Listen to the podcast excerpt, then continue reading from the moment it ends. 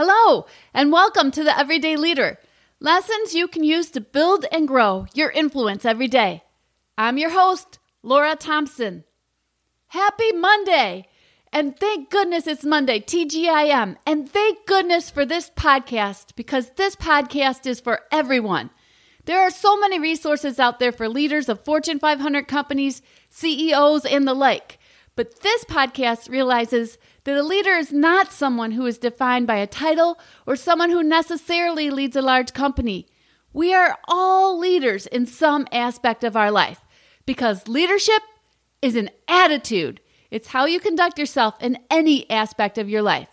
Sure, some leaders have the title. They've been recognized and promoted based on their past success and have elevated their career to a new level. And some leaders are spouses, coaches, teachers, classmates, nurses, athletes. I created this podcast to share decades of my own leadership experience and to provide guidance on how you can be a little better every day. At The Everyday Leader, we focus on small daily improvements that over time, the investment we make in ourselves grows and will lead to large and wonderful results. Compounding small efforts by changing some of our behaviors and small improvements that over time get us crazy great results. You deserve these crazy great results. You deserve the best. Yes, you. Believe you deserve it, and the universe will serve it. There are heroes among us, not to make us feel smaller, but to remind us of what makes us great. Lois Lane from the movie The Justice League. Welcome to the 12th episode of The Everyday Leader, and thank you for listening. Hey, how's your week been? Are you working on being the best version of yourself? I know I'm struggling, but I'm still moving forward. We did some binge watching last night and watched a couple movies, and one of the ones we watched was Justice League. Growing up in the 70s, TV was much different than it was today. I was just explaining this to my 16-year-old and 21-year-old. There wasn't cable and a bunch of channels to watch. There were 3 channels, plus a couple of weird local channels that we never really watched much. We had TV guides, and these weren't online or on the television. They were printed booklets that showed up in the mail. They told us what time and what channel our favorite shows were on, and they were different every week. And there was no Cartoon Network. We had to wait for our cartoons when we were kids.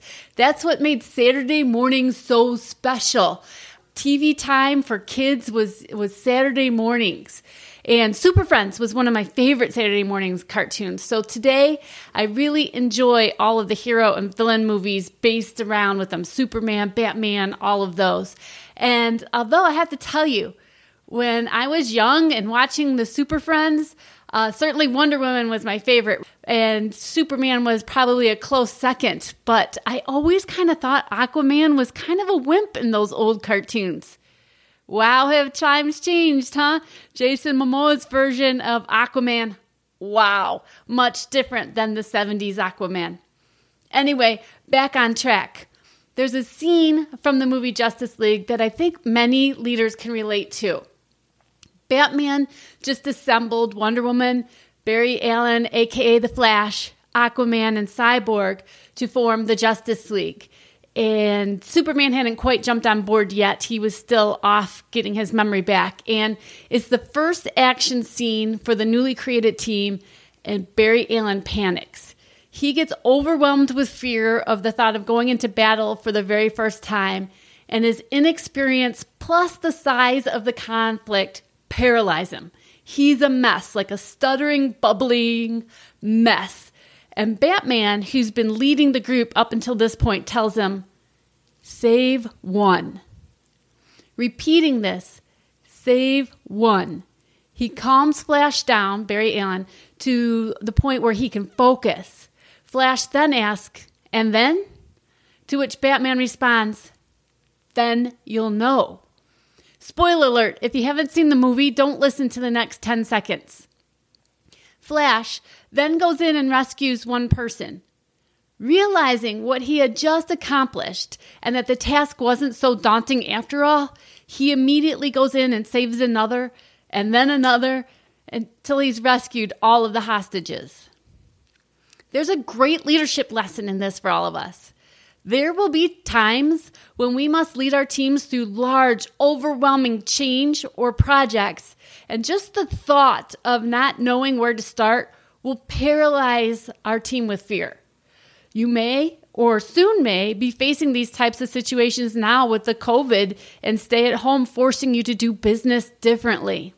Another quote from this great movie from Lois Lane, "The world has grown dark, and while we have reasons to fear, we have the strength not to.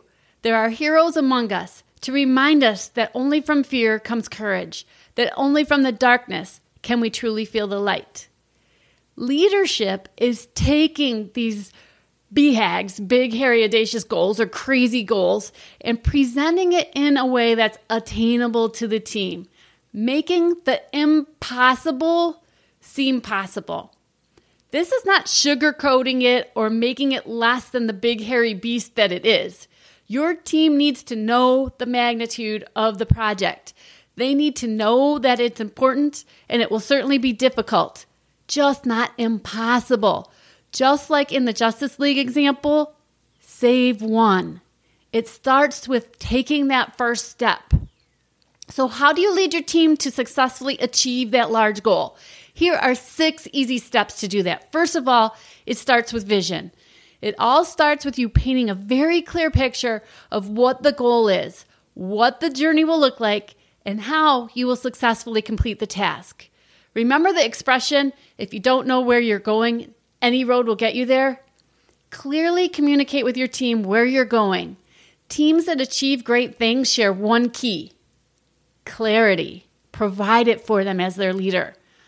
Second, name it. Name the beast to tame the beast. Add an element of fun by naming the project or the change or the team or all of it. You can go one step further and create a battle cry. Your team may need this fun pick-me-up as they run into obstacles along the way. 3, know your team. The upfront investment you make in getting to know your team before hit with organizational change or a large project will pay off. This will enable you to easily show them where they fit in the project or change and how their work can move everyone toward the goal. Save just one. Remember, it may also open the door to tie their own personal goals to the organizational goal and help them feel more fulfilled in the work they do every day. 4, set priorities. Give them the top priorities and empower them to say no to other tasks that will impede progress. I worked with a vice president who liked to say, major in the majors. Provide clarity for your team to understand what the majors are and get them to major in the majors. 5, be hands-on. Don't be a micromanager for sure, but be there to support them along the way. Take this opportunity to lead by example and role model the behaviors they need to be successful. Celebrate every win with them along the way and coach the opportunities. Provide the motivation and inspiration they need to stay committed to the goal and keep moving forward. And finally, number 6, say thank you. Be generous with your praise. Don't be a praise stingy person, right? You can make a monumental difference in team morale by simply taking the time to recognize each employee's contribution along the way, big or small. So there are 6 ways to lead your team to successfully achieve that large goal. So this week's ELC, Everyday Learning Challenge, certainly I can't put a big goal in front of you. So let's start with one of these simple steps. Select an accomplishment from a team member this week that you feel deserves praise and give them that praise. If you feel comfortable, go to the Everyday Leader podcast page on Facebook and share that moment. It's also another great outlet. Put that praise in writing.